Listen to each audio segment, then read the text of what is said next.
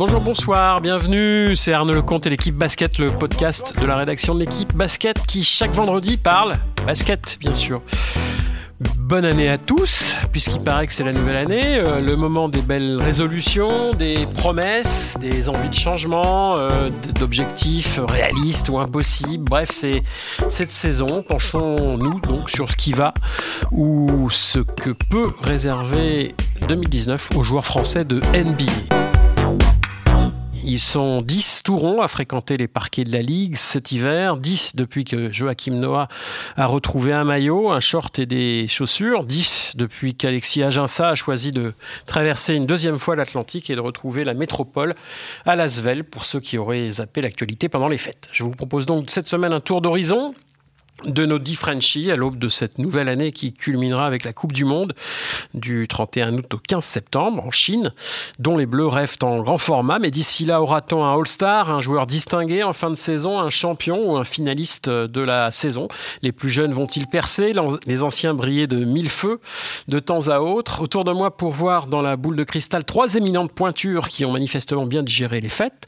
Liliane Trévisan, Gaëtan Scherer et par téléphone Yann Onona, tout juste d'un reportage de 10 jours qui l'a mené de Los Angeles à Orlando, en Floride, où précisément il a rencontré Rudy Gobert et Evan Fournier.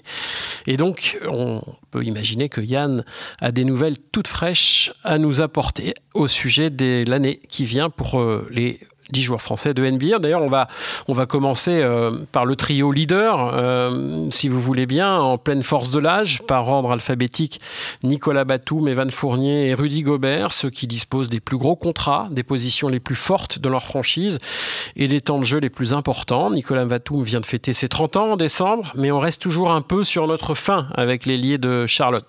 Alors, à tort ou à, ou à raison, Liliane? Bah, Nicolas Batum, c'est une personnalité qui fédère à la fois parce que c'est quand même quelqu'un euh, qui, est attachant, qui aime le basket, qui aime le jeu, qui est intelligent. Et c'est un joueur qui a souvent un petit peu divisé. Alors, euh, moi, moi, moi, moi j'ai gardé un truc en tête, euh, notamment lors d'un séjour en NBA, c'est quand il était à Portland et qu'il avait été investi de responsabilité et que la presse de Portland lui était tombée un petit peu sur le dos en disant Mais c'est un peu insensé de faire ça avec Nicolas Batum parce que Nicolas Batum, il a du talent, c'est un très beau joueur, c'est un très bon joueur, mais ce sera toujours un suiveur. Voilà. C'est un peu le reproche qu'on a toujours fait à Nicolas Batum. Peut-il être un jour un vrai leader, un capitaine de vaisseau? Peut-il emmener une équipe? Peut-il se transcender? Peut-il gérer un groupe? Euh, Voilà, on n'a encore pas tout à fait la réponse à ces questions-là. Ce qui est sûr, c'est qu'en ce moment, euh, ben, Nicolas Batum est en difficulté à Charlotte. Euh, il a, d'un point de vue purement statistique, il est, il est, pas, on va dire, il est pas en pleine confiance. Il est à peu près au niveau de sa saison rookie. Quand il a débarqué en NBA, il est à 8,8 de moyenne, 5 rebonds, 3,4 passes C'est ses chiffres les plus, les, plus faibles depuis sa saison rookie. Donc, euh, effectivement, euh, il n'est pas au mieux. Euh, il n'est pas conforté non plus par le contexte de Charlotte, puisqu'on sait que les rumeurs vont bon train autour de lui. Le problème, si je puis dire, de Nicolas Batum par rapport à son rendement, c'est que c'est le plus gros salaire de Charlotte. il est à 24 millions de dollars la saison cette année. Il sera à 25,5 l'année prochaine et à un peu plus de 27 l'année suivante. Donc, effectivement, ça peut faire grincer des dents dans une organisation en NBA quand les résultats sont pas forcément forcément au rendez-vous.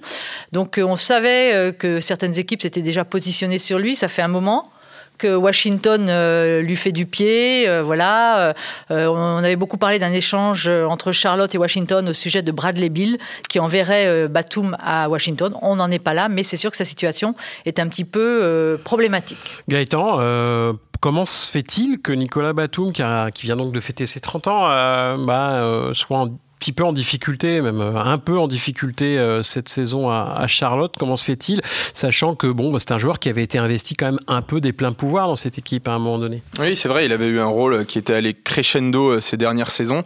maintenant, il y a eu un, changement de coach à la tête des Hornets. Nicolas Batum est aujourd'hui coaché par James Borrego alors qu'il était auparavant par, par Steve Clifford et j'ai l'impression, c'est pas qu'une impression, que le nouveau coach a décidé aussi de redistribuer les cartes dans cette équipe de Charlotte et de donner moins de responsabilités offensives à Nicolas Batum. D'ailleurs, s'il score moins, effectivement, il a jamais scoré aussi peu depuis sa saison rookie. C'est surtout et aussi parce qu'il shoot moins.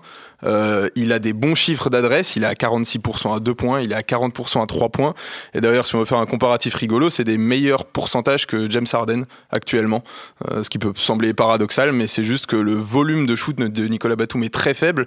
C'est évidemment lié à l'explosion offensive de, de Kemba Walker, qui risque d'être un All-Star qui est un All-Star indiscutable euh, cette saison.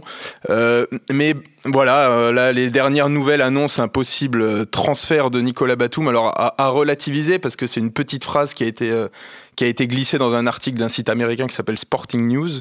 Euh, article qui en fait ne traite que du transfert d'un des équipiers de Nicolas Batum, Frank Kaminski. Et au travers de cet article, voilà, il est évoqué que la franchise serait euh, en VO disparate, désespérée, voilà, de, de transférer l'ailier français. Je pense que c'est effectivement à relativiser. En tout cas, il est vrai que offensivement, Nicolas Batum a vu son rôle nettement se réduire. Maintenant, je pense que si lui, on pouvait lui souhaiter une seule chose pour 2019, ce serait de faire les playoffs et il demanderait rien d'autre. Paradoxalement, si Nicolas Batum effectivement est un petit peu dans la difficulté, ça reste un starter dans l'équipe de Charlotte. Euh, il a quasiment commencé tous les matchs, ce qui prouve qu'il est quand même pas complètement discrédité. Et euh, il a aussi une belle qualité pour lui qui est quand même assez appréciée, c'est que c'est un super défenseur. Voilà. Bon, mais c'est vrai que par contre, offensivement, euh, il est un petit peu, voilà, il est en train de plonger un petit peu. Et donc, on espère pour Nicolas Batum qu'il va très vite retrouver un petit peu plus de rentabilité. on peut lui souhaiter évidemment de, retrouver les, les playoffs.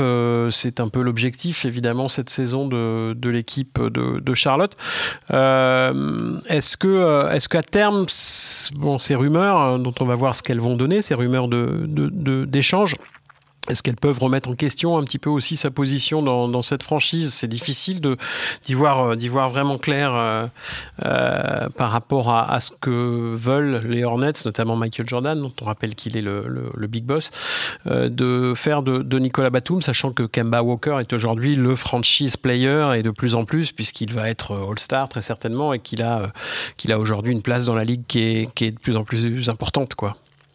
Oui, oui, il faut faut pas se, oublier qu'il y a encore finalement assez peu de temps, on parlait euh, d'un transfert de Kemba Walker. Euh, c'était lui qui était finalement euh, sur les rangs dans la case transfert des Hornets.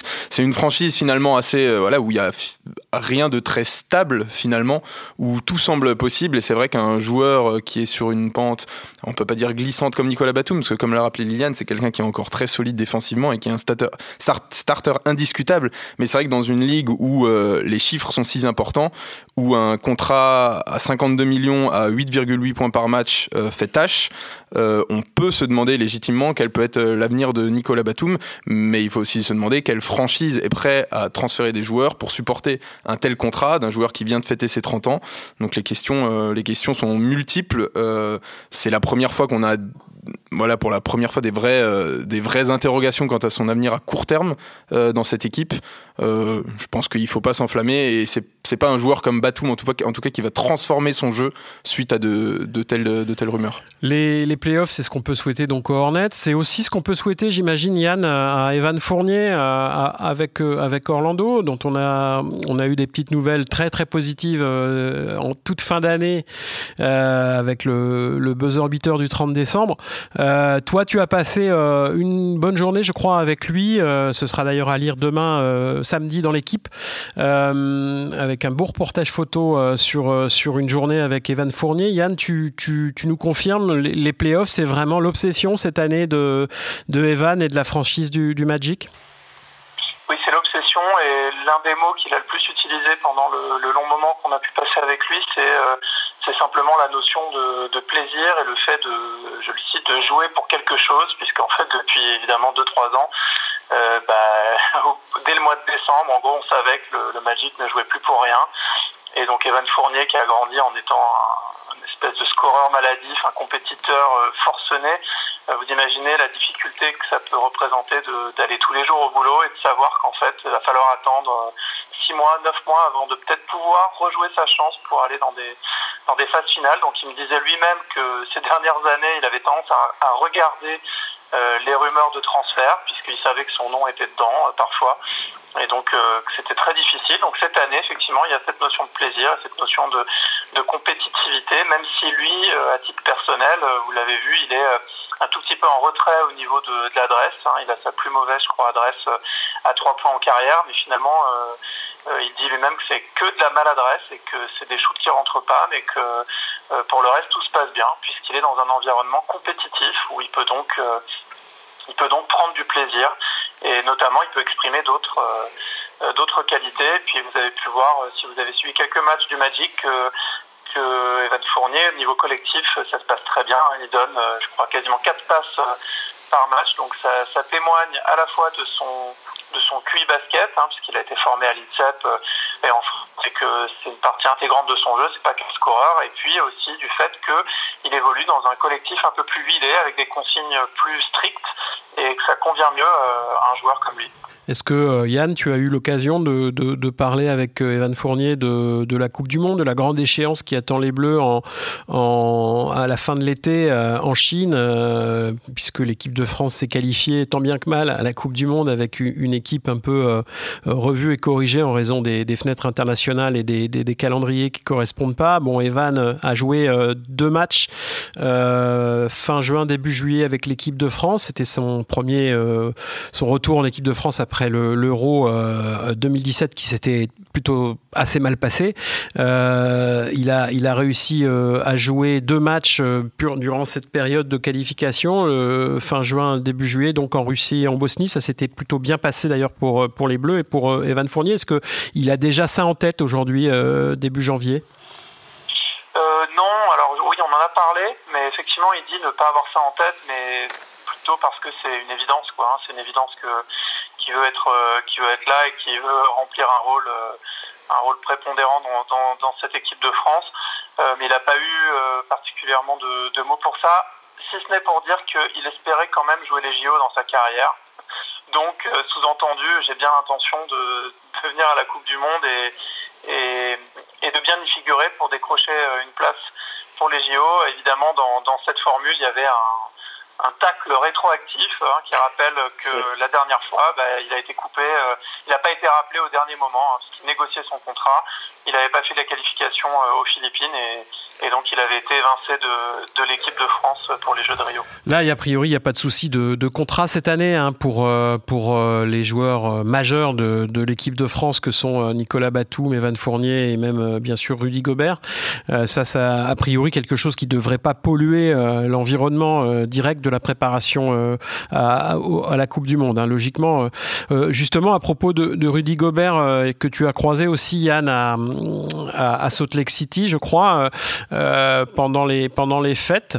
Euh, lui, euh, on, est vraiment dans quelque chose aussi de, peut-être plus individuel, même si évidemment les playoffs sont forcément un objectif pour Utah, sa franchise. Lui, il est peut-être plus dans une logique aussi de, confirmer le, titre qu'il a obtenu l'an dernier de, défenseur de la de l'année. C'est moins le cas d'Evan Fournier, Nicolas Batum. est-ce que est-ce que c'est l'impression aussi qu'il t'a donné Rudy Gobert lors des quelques heures que tu as passé euh, pas très loin de lui?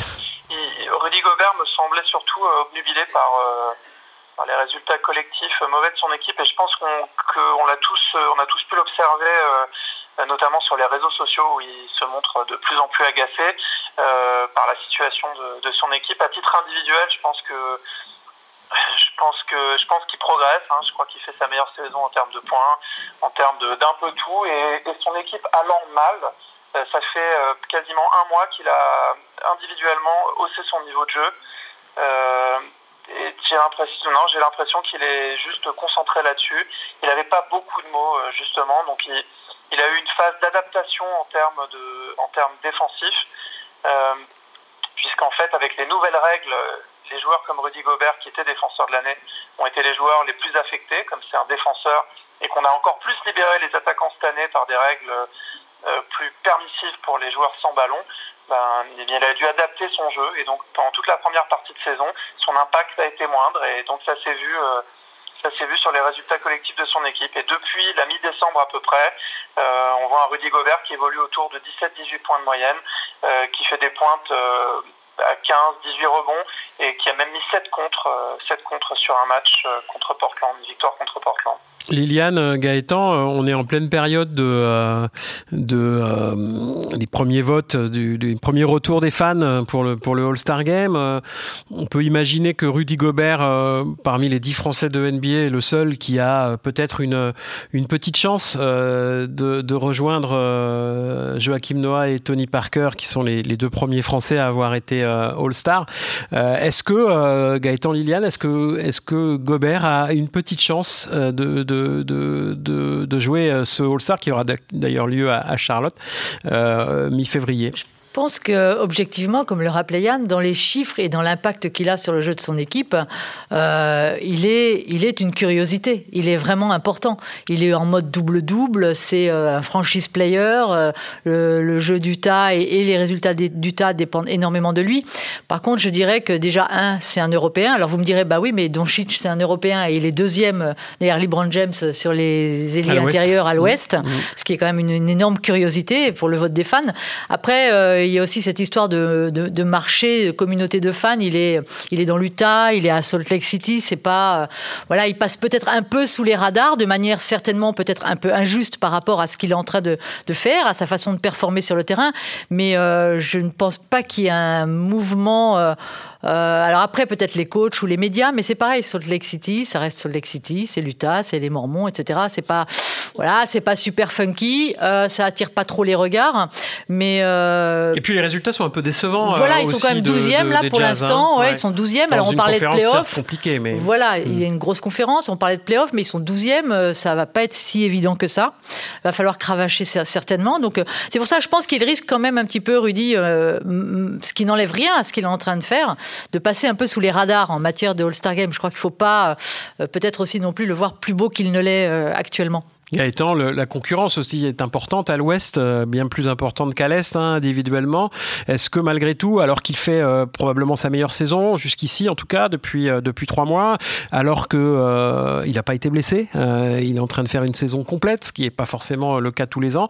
Est-ce que quand même, c'est, c'est, ce serait pas mérité cette sélection All-Star? Ah, Si, bien sûr, bien sûr, ce serait mérité. Je pense que s'il était, si Rudy Gobert jouait à New York et que New York serait ne serait-ce que 8 ou 9e à l'est, on se poserait même pas la question.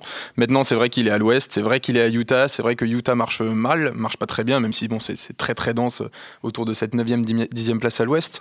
Euh, en termes de concurrence, c'est vrai qu'il y, a de quoi faire à l'ouest, mais si on regarde un peu objectivement, il y en a quand même. C'est peut-être aussi le moment pour lui, ne serait-ce que parce que DeMarcus Cousins euh, est à Golden State est blessé et donc n'a toujours pas joué cette saison, ce qui fait quand même un, beau pivot euh, qui, doit lui passer sous le nez.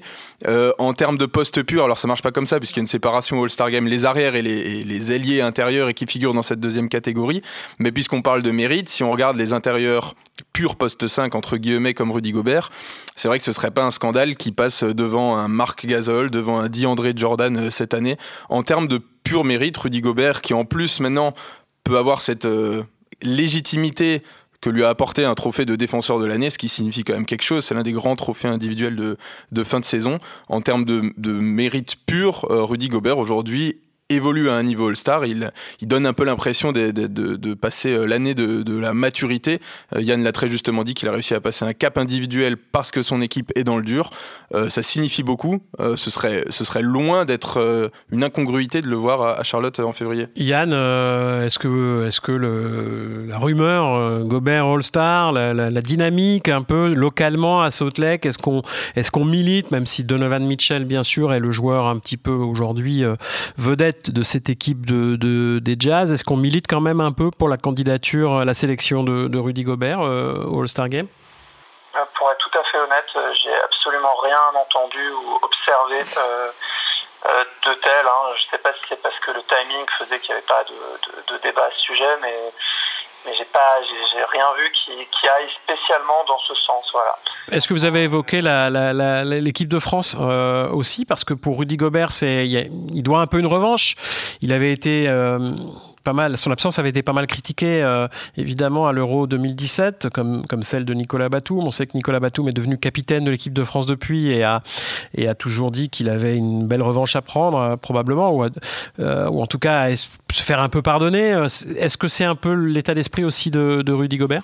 Il n'en a pas parlé en tout cas en ces termes, mais par contre c'était dans le même, on était dans le même état d'esprit quand on a évoqué la question que Evan Fournier, c'est-à-dire que évidemment c'est ils considèrent euh, que c'est leur moment, quoi. C'est-à-dire, euh, là, c'est une génération qui, ont, je sais pas si on peut dire qu'ils sont déjà euh, à leur pic parce qu'ils sont encore jeunes, évidemment. Evan, Evan Fournier, Rudy Gobert, mais bon, c'est des, des, super amis depuis, depuis très longtemps. Et évidemment, ils considèrent, eux, que depuis des années, ils auraient dû, entre guillemets, prendre, prendre les commandes de l'équipe de France. Et donc en réalité, ça va être la première fois, même s'ils ont joué ensemble en 2014, qu'ils auront tous les deux un rôle majeur. Voilà, c'est une nouvelle ère un peu. Donc même s'il y aura Nicolas Batum en capitaine, tous les deux veulent, veulent dominer et veulent faire quelque chose. Et ça passe par, ça passe par évidemment demi-finale euh, à la Coupe du Monde, une place au jeu et quelque chose de concret au jeu, évidemment. Vincent Collet a même évoqué euh, la perspective d'une de viser une finale euh, contre les, États-Unis, probablement en Chine au mois de septembre. Est-ce que tous les trois, cet objectif-là vous paraît vous paraît réaliste et, envisageable pour pour l'équipe de France, sachant qu'elle reste, rappelons-le, sur une contre-performance, on va dire, compte tenu de son statut à, l'Euro 2017 avec une élimination euh, peu, glorieuse en huitième de finale contre l'Allemagne. Euh, est-ce que ça vous paraît réaliste avec ce trio de leaders, Batum, Fournier, Gobert, dont on, dont on vient de parler, auquel on, ajoutera bien sûr un Hurtel ou un, ou un De Colo qui joue en Euroleague? Est-ce que, est-ce que, voilà, est-ce que pour 2019, c'est un, un vrai, euh, une vraie résolution pour l'équipe de France? Je crois qu'on ne maîtrise pas tous les tenants et les aboutissants de ce que sera cette équipe de France euh, justement pour disputer euh, cette Coupe du Monde en Chine. Euh, on sait notamment euh, ça se dit, ça s'entend, euh, qu'il y a des groupes, un groupe qui a été fait pour les qualifications, où il y a des joueurs qui sont venus, qui ont tout donné, qui n'ont pas démérité, qui sont bien évidemment pas au même niveau de compétitivité et qui sont pas aussi réputés sur la scène internationale que peuvent l'être les trois joueurs qu'on vient de citer. Euh, mais bon, voilà, on, on, a entendu quand même Vincent Collet euh, insinuer un petit peu qu'il pourrait y avoir des changements, qu'il n'oublierait pas les joueurs qui ont été très méritants, qui se sont sacrifiés pour aller chercher cette qualif. Donc voilà, donc on n'a pas trop idée de ce que pourrait être cette équipe de France. Après, effectivement, si c'est une équipe de France qui est construite euh, bah, un petit peu comme l'était celle de l'Euro 2017, avec les meilleurs joueurs actuels à leur poste, à leur niveau, etc., euh, forcément, on va retrouver une partie de l'ossature de l'équipe de France qui était là à l'Euro 2017. Euh, et c'est pas un secret non plus de dire que bah, tout n'avait pas excellemment, excellemment bien fonctionné dans la répartition des rôles, des responsabilités, de l'investissement défensif. Donc voilà, il y a beaucoup d'inconnus encore autour de cette équipe de France. Après, euh, on, est tous, on est tous d'accord. Euh, il y a un potentiel de joueurs français euh, assez phénoménal.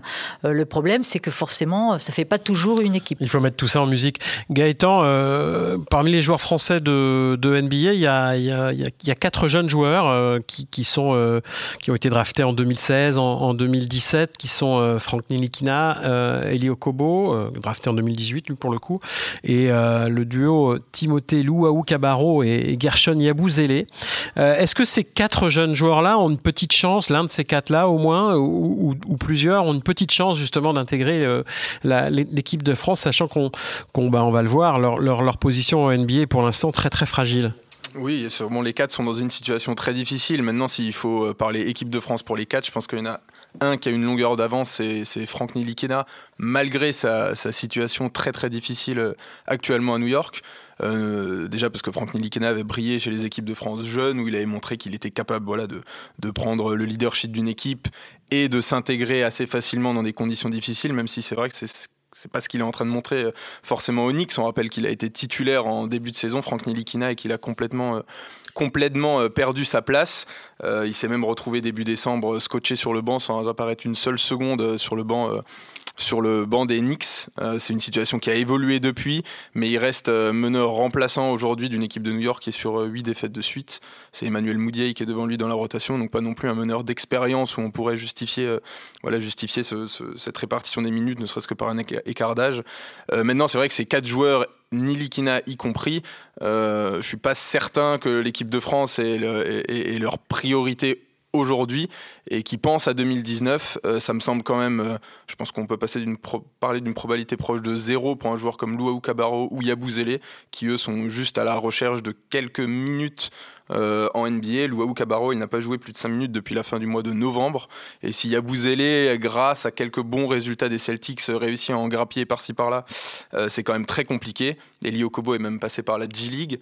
Donc non, aujourd'hui, ce n'est pas la priorité, même si Nilikina, des quatre, est clairement, en tout cas dans l'avenir, celui qui va être, euh, qui va compter en équipe de France. C'est un joueur qui devrait avoir un rôle important un jour. Yann, peut-on être un peu allez, inquiet pour, pour ces quatre jeunes qui, qui jouent finalement très peu Bien sûr, les cas sont un peu différents, notamment Franck Nilikina, mais bon, ce sont des jeunes joueurs qui, ben, qui ont beaucoup de talent, forcément, qui ont été draftés sur leur talent, sur leur potentiel, mais qui jouent finalement très peu, ce qui est jamais très bon à cet âge-là, évidemment, parce qu'il est, c'est le moment de prendre de l'expérience, euh, de se développer, comme on dit. Euh, est-ce que, euh, est-ce que c'est une situation inquiétante vu, des États-Unis, en tout cas les quelques moments que tu as pu passer plongé dans, dans, cet univers NBA de plein, de plein fouet pendant les fêtes Est-ce que tu as le sentiment que pour eux c'est une perte de temps aujourd'hui? Alors c'est effectivement le, dilemme hein, dont on parle tout le temps. Est-ce qu'il faut partir?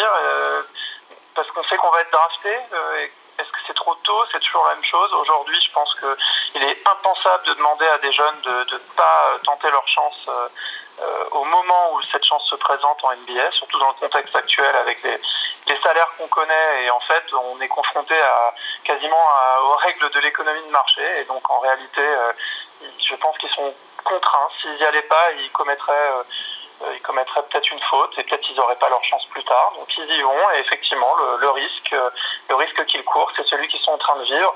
Euh, Eli Okobo, je pense que c'est celui qui est dans la, situation euh, la moins, quasiment la moins pire parce qu'il arrive à, jouer 20 minutes par match de temps en temps, à faire quelques sorties dans une équipe mauvaise des Phoenix Suns où il peut du coup un peu prendre des risques, tenter sa chance et, montrer des choses de temps à autre. Pour ce qui est des trois autres, je pense qu'il est assez clair que tout ce qu'on peut leur souhaiter, bah, euh, c'est hélas de, de, de, changer vite d'équipe, puisque euh, Timothée, en réalité, il n'a jamais été désiré par Oklahoma City, et c'est pour ça qu'il ne joue pas. C'est pas parce qu'il n'a pas le potentiel. Quand il a eu du temps de jeu, parce qu'il y avait des blessés, il a réussi à être productif.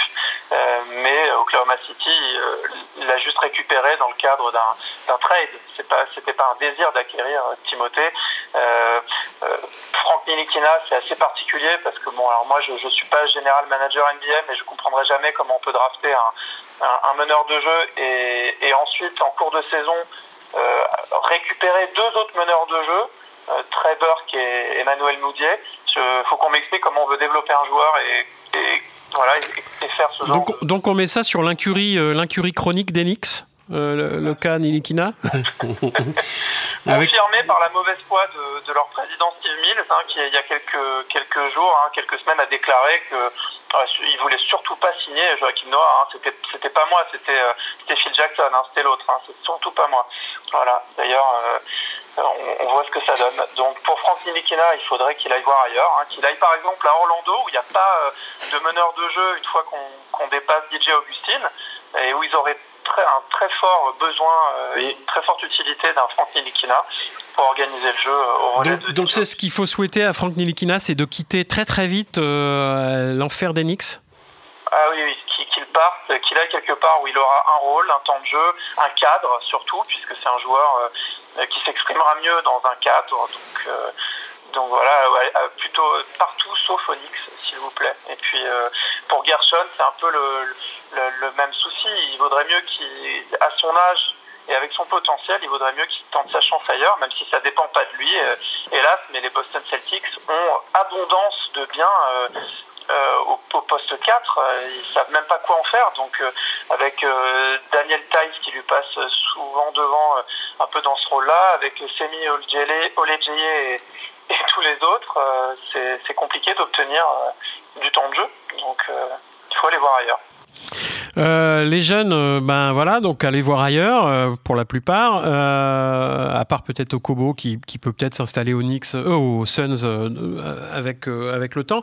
les anciens, on va leur souhaiter quoi nos trois anciens, Tony Parker, Nicolas, Joachim Noah et, et Yann Mainmi On va leur souhaiter la santé, non? Surtout Liliane. Après tout, c'est ça, un peu en début d'année pour pour les gens qui ont passé un certain âge.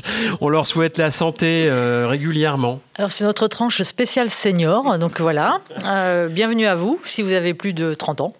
oui, alors on parle là de vétérans. Hein, c'est des joueurs qui effectivement n'ont plus grand-chose à prouver. Alors pour moi, l'exception, c'est Tony Parker qui n'a rien d'un vétéran.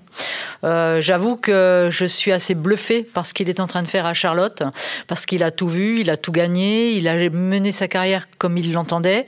il n'a rien à prouver à personne. Il sort en doublure là de Kemba Walker, il sort du banc et il joue, il joue, il fait des stats, il fait jouer son équipe et surtout il prend du plaisir parce qu'il n'est pas là pour l'argent. Je veux dire Tony Parker, sauf s'il a tout flambé au casino, ce qui ne me semble pas être le genre de la maison. Euh, il a assuré son avenir et celui de ses enfants. Euh, il est là parce qu'il prend du plaisir dans le jeu, il s'éclate et moi je trouve ça remarquable pour un joueur vétéran puisque c'est malgré tout ce qu'il est. Je ne pense pas que Yann Miami sur ses 32 ans, je crois, à Washington s'éclate énormément. Euh, je pense que c'est un peu triste même pour lui de terminer euh, une, carrière comme ça euh, en se disant ben, on va gratter ce qu'on peut dans une équipe qui est pas qui est pas extraordinaire non plus, qui est pas super gay, super funky, voilà. c'est dommage pour Miami. Euh, après, voilà, bon, ben, Noah, Noah, c'était tout feu tout flamme quand je suis arrivée à Memphis. C'est l'environnement qui me convient, euh, c'est top, euh, je vais bosser, il n'y a pas de distraction, etc. bon, ben, c'est pas non plus l'équipe du siècle, donc c'est un peu compliqué. lui aussi sort du banc, il fait ce qu'il sait faire, il défend, il prend quelques shoots, voilà. c'est une gestion de fin de carrière. Moi, je dirais c'est une gestion de fin de carrière. Bon, à cet âge-là, c'est pas forcément répréhensible, surtout pour des joueurs comme Noah qui ont beaucoup donné, qui physiquement sont quand même un petit peu abîmé. Euh, mais je pense que voilà, c'est triste pour Miami. Ça l'est moins pour Joachim Noah, qui en fait, euh, lui, est très heureux de retrouver une opportunité de jouer, même si c'est pas dans l'équipe de ses rêves. Et par contre, je trouve que c'est génial pour Tony Parker, qui est quand même le joueur qu'on aime euh, et qui, qui, là, au stade où il en est dans sa carrière, est, encore tout feu tout flamme, même en sortie de banc. Justement, Gaëtan, on se posait pas mal de questions après la fin, on va dire assez radicale, brutale de, de, de, de son aventure extraordinaire à, à San Antonio. Euh, on se demandait même si ça allait pas euh, peut-être accélérer malheureusement la, fin de carrière. Euh, or, lui a toujours affirmé qu'il souhaitait jouer 20 saisons pleines en, NBA, ce qui lui laisse encore un peu de marge, puisque, rappelons-le, il entame, il est dans sa 18e saison.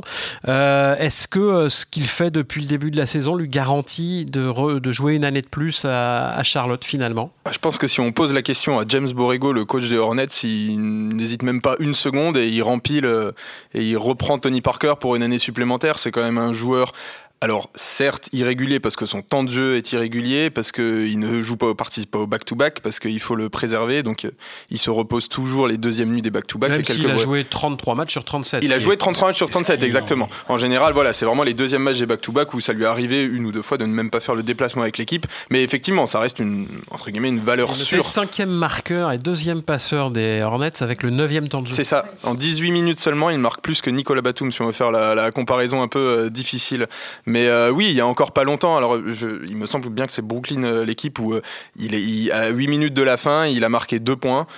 James Borrego le sort parce qu'il pense qu'il est cramé. Il demande à Tony Parker est-ce que ça va? Il lui répond mais je sais même pas pourquoi tu m'as sorti. Remets-moi tout de suite. Et il termine en marquant 17 points et en offrant la victoire à, son équipe. Alors certes, c'est un soir extraordinaire parmi parmi tant d'autres dans une saison, mais ça montre oui. Ce, soir-là, il a ressorti ses spin moves, il a ressorti ses dribbles, il a ressorti ses petits shoots mi-distance. ces deux dernières saisons, notamment l'an passé, on était quand même plus certain que Tony Parker puisse faire ça en NBA à ce niveau dans une équipe. Euh, longue blessure. Après, sa longue blessure au quadriceps, exactement. Donc, euh, excellente nouvelle de voir, euh, de voir Tipeee à ce niveau, ça fait vraiment plaisir. Yann, est-ce que ça peut pousser Vincent Collet à. non, non, je plaisante. Euh, pour, terminer, euh, messieurs, dames, euh, une petite prospective sur les, bah, sur les futurs joueurs français de NBA. Est-ce que 2019, la draft 2019 ou l'intersaison 2019 l'été prochain va, va amener de, nouveaux, de nouveaux joueurs? Oui, j'ai envie de dire, dans la mesure où c'est une tradition, tous les ans ou presque, depuis, depuis une dizaine d'années maintenant, on, a droit à un nouveau France, Frenchie en NBA, alors avec des, des réussites plus ou moins, plus ou moins fortes, mais est-ce qu'on peut, est-ce qu'on peut déjà se projeter un petit peu? Qu'est-ce que, qu'est-ce qu'on peut dire de cette future draft? Est-ce qu'on aura euh, un ou deux joueurs, trois, quatre? Gaëtan? Ah oui, oui, on devrait en avoir. Si tout va très bien, on en aura au moins deux, a priori, vu le début de saison qui est actuellement euh, en train de se dérouler. Ces deux, ça devrait être Sekou Doumbouya, donc le joueur de, de Limoges, et Théo Maledon, la nouvelle petite, euh, petite merveille de Lasvel, qui est en train de, bah, de faire des, exploits. Alors Malédon peut pas être drafté cette année. Oui, Malédon peut pas être drafté. Voilà, ce sera l'année suivante, comme comme qui, comme Kylian Hayes effectivement, qui est mm. l'autre l'autre excellent joueur de Cholet. Mais oui, oui, a priori des joueurs français. Sekou Doumbouya, c'est une évidence. Alors malheureusement, il s'est blessé, donc il va pas jouer pendant pendant ces prochaines semaines. Mais le, le, le passé a montré que des joueurs qui pouvaient passer quasiment une saison blanche euh, en étant blessé, euh, pouvait quand même figurer parmi les premiers choix de la draft. Kyrie Irving, avant d'arriver à la draft, a à peine joué en, en, NCAA. Donc ça ne devrait pas trop affecter sa cote parce que Sekou Doumbouya fait, euh, fait fantasmer pas mal de joueurs par ses qualités physiques et athlétiques parce qu'il a déjà un shoot, parce que c'est un joueur qui semble presque prêt athlétiquement à jouer en NBA. Donc euh, oui, oui, on parle d'un choix à la draft et même d'un choix très très haut puisqu'il est, présenté loterie pick. Certains sites l'annoncent proche du top 5. Donc euh, pour Sekou Doumbouya, on peut surtout lui souhaiter de, ne pas suivre l'exemple actuel des, rookies français en NBA. Yann, euh, toi qui, encore une fois, a passé euh, une dizaine de jours euh, là-bas aux États-Unis, est-ce qu'on parle un peu du basket universitaire? Est-ce qu'un, est que Jalen Horde, qui est un petit peu la, nouvelle sensation française du collège basketball, est, lui aussi en, position peut-être d'être, d'être choisi à la draft dès cette, dès cette année? On, a vu ces derniers jours qu'il avait encore bah, marqué un peu les esprits avec, euh, avec sa fac. Absolument. Tu as cité Arnaud le, bon nom. Jalen Horde fait un énorme buzz. Euh, euh, ah oui, à ce point-là? Ouais, vraiment? Ouais, oui, oui, non, on parle, on parle beaucoup de lui. Et j'ai vu pas mal de papiers passer le concernant spécifiquement. Je pense que la seule chose qui l'empêcherait d'être drafté, c'est s'il décide de, simplement de, de, rester à Wake Forest, hein, dans la fac de, la fac de Chris Paul, hein, n'est-ce pas Je dis pas de, de, de bêtises. Chris Paul, Tim Duncan. Et Tim Duncan, ouais. ouais. Donc non, non, il est annoncé, il est, on parle de lui et surtout il est annoncé euh, un peu pareil, il est annoncé l'autre Euh, donc euh, c'est à suivre de très près. Mais je pense que lui, il a sa place garantie au premier tour s'il décide. On peut peut-être, euh, Gaëtan, euh, euh, dire qui est Jalen Horn, qui n'est pas forcément hyper connu quand même du, public français sportif.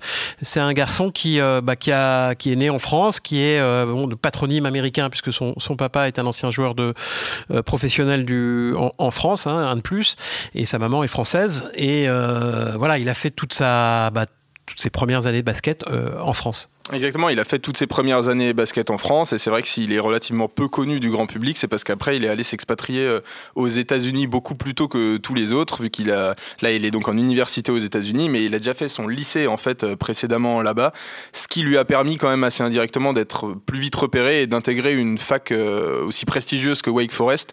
le fait d'intégrer une grande fac comme ça, en le sachant autant à l'avance, parce que ça faisait des mois et des mois déjà que que Wake Forest avait assuré qu'il lui, paye son scholarship. C'est un, ailier euh, très athlétique avec un bon shoot, des très grosses qualités au rebond, euh, et puis un, vrai mental, un vrai compétiteur. On parlait tout à l'heure de Fournier obsédé par le scoring.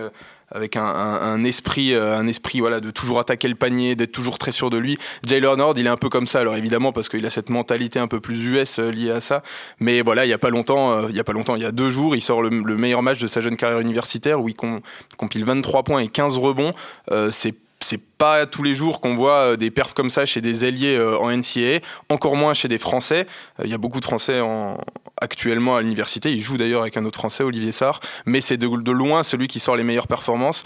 Donc c'est peut-être celui qui est un peu sous le radar, mais qui va pourquoi pas le plus nous surprendre l'an prochain chez les pros. Et eh bien de quoi on est dans, on est Arnaud Gaëtan dans, dans, dans, le cas inverse. Hein, J'avais envie de dire de d'Eli Okobo qui lui était sous le radar en France et qui du coup euh, avant son, gros carton en playoff, euh, euh, où il avait mis 40, 40 points, 44 points, n'avait pas forcément été annoncé aussi haut dans la draft.